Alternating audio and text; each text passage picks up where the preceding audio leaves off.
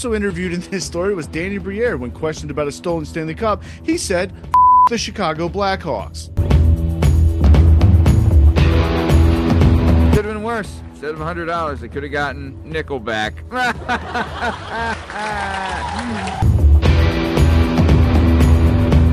You know my stance. If I can't defecate while running, I don't race. Boy. All right.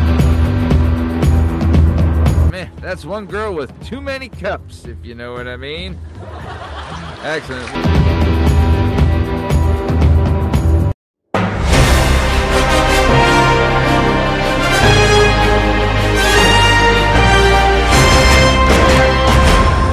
Hello, and welcome to the Working Perspectives Podcast presents WPP News.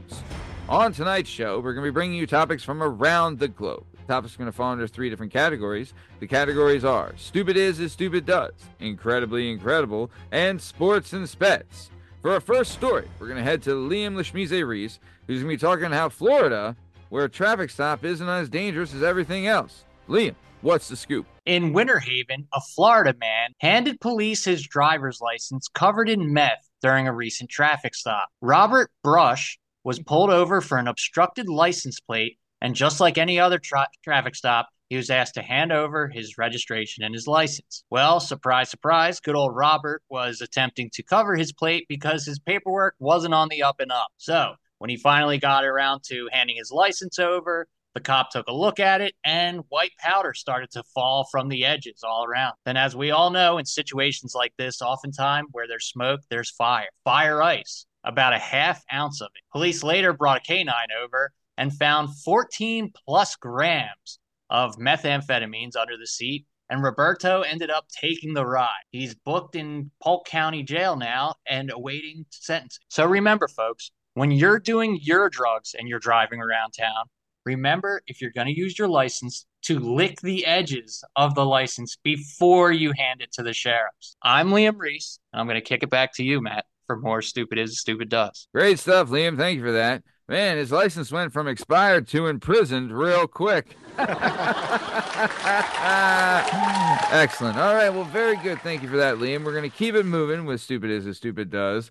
And uh, we're going to head to J Justin Richard, who's going to give us a story about a priest who got a message from God and his credit card company. J what's the story? Normally I report for TCM, but tonight I'm live here with WPP News.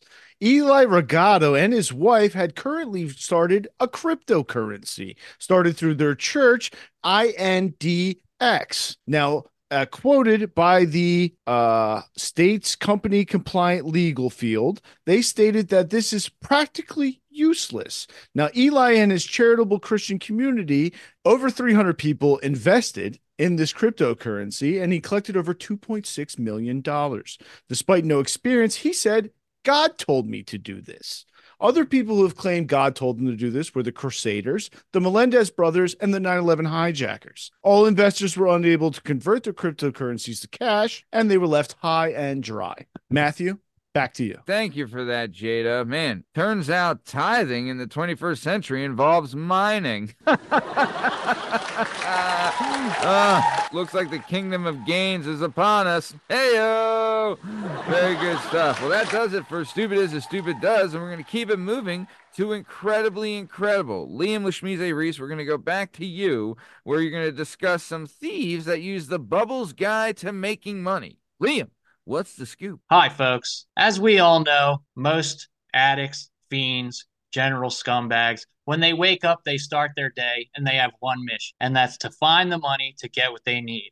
But if they can't find money, there's the next best thing, and that's precious metal. So in Hugo, Oklahoma, thieves cut down a radio broadcast tower, causing a half million in damage to make off with $100 worth of copper. The KITX radio station went off the air late Monday night.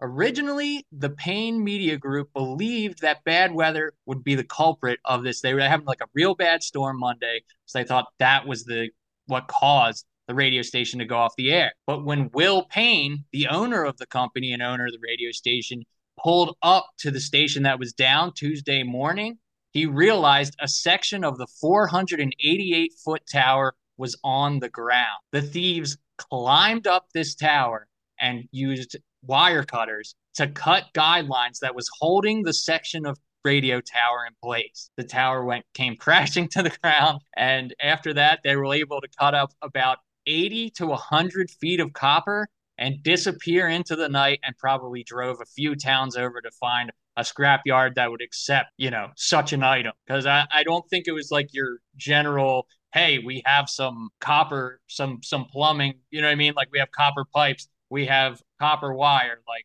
uh, I'm assuming that I don't I don't work on radio towers, but I'm assuming it's not quite the same thing, you know. So Payne Media Group is now working with the Choctaw County sheriffs and the local scrapyards to see if they can find out who knocked their tower down in the middle of the night. My my money's on that that copper is long gone. They either they either took that copper far away or they know a guy who knows a guy who could just give them the money for it. Finger, fingers crossed for the Payne Media Group. I'm going to kick it back to headquarters in Montgomeryville. Matt?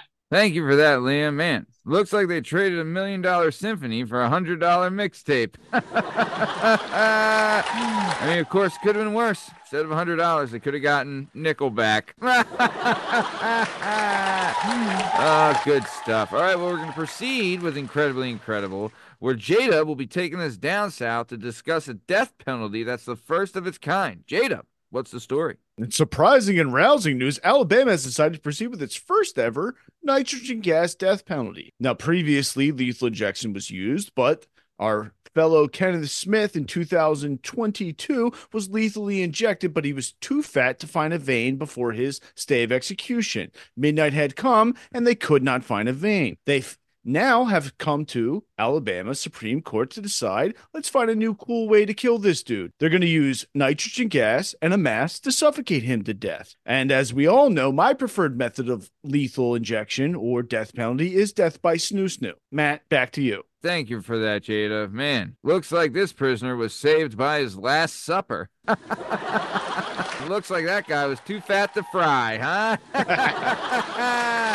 good stuff. Very good. Very good. Well, that rounds it out for Incredibly Incredible. We're going to move on to Sports and Speds, where Liam Lesmize Reese is going to discuss Iron Lung Man. Liam, what's the story? The Xiamen Marathon in China. We all know it, we all love it, and we all know about Uncle Chen. Well, a marathon runner was disqualified for chain smoking cigs the entire race. Known only as Uncle Chen, the 52 year old was in great enough shape to even finish a 26.2 mile marathon in three hours and 33 minutes. For reference, the average time runners were completing this marathon was about an hour longer, about four and a half hours. And Uncle Chen did it ripping heaters the whole time. Like he would he would run, he would truck, and then he'd stop, pull one out. There's pictures of him doing it, dude. It's absolutely great. He'll stop. He even cups it to block the wind, lights up a cig, and just you know just kicks, got gets right back to run. So problem is this year smoking on the track, along with defecation and trampling flower beds, is strictly prohibited according to Article 2.12 in the updated rule book. Uncle Chen managed to place 574th out of 1500 the last time he raced and placed. So, with the rule being new, Chen has been free to do this for years. So, he's been running and smoking cigs at this marathon for years now. But I don't know. I'm going to say disqualify- disqualification or not, this guy is a winner here in our hearts at WPP, and we applaud this old head for his efforts. We're going to finish up sports, and I'm going to kick it back to Matt. Matt, Thank you for that, Liam. Good stuff, man. I know he didn't win, but it looks like he still got a second-hand victory. you know my stance. If I can't defecate while running, I don't race. Oh, boy. All right. Well, another breaking news. That gentleman, Uncle Chen, just was nominated for Hunter Biden Man of the Year. But let's keep it moving and finish up sports and speds. We're going to go to Sacramento, where J-Dub's going to discuss a thief that was on target. Jada, what's the scoop? Woman arrested allegedly for stealing 65 Stanley Cups from a Target, totaling in value of $2,500. She was pulled over after the theft and they found a few in the back seat and a bunch more in the trunk. She was pulled over. She said that she acquired them legally, but we think she's lying. Also interviewed in this story was Danny Briere. When questioned about a stolen Stanley Cup, he said, the Chicago Blackhawks. Back to you, Matt. Thank you for that, J Dub. Oh, man. Turns out this lady's thirst for hydration landed her in a hot mug of trouble. uh, man, that's one girl with too many cups, if you know what I mean. Excellent. Well, speaking of having too many cups, this has been another episode of the Working Perspectives Podcast presents WPP News. I'm Matt Lavelle, accompanied by the one and only Jalen Dub, Justin Richardson, and the amazing Lashmize, Liam Reese. In case you're wondering, you can find all our stuff and all our content on all podcast platforms and YouTube at Working Perspectives Podcast. You can us on Instagram at Working Perspectives Podcast, and you can join us on Twitter and TikTok at Working P Pod. If you would like to be a guest on the show, please email us at workingperspectives at gmail.com, and please like and subscribe so we keep bringing you more of the internet's most trusted news source. Thanks for listening, and have a great weekend. Thanks. See you.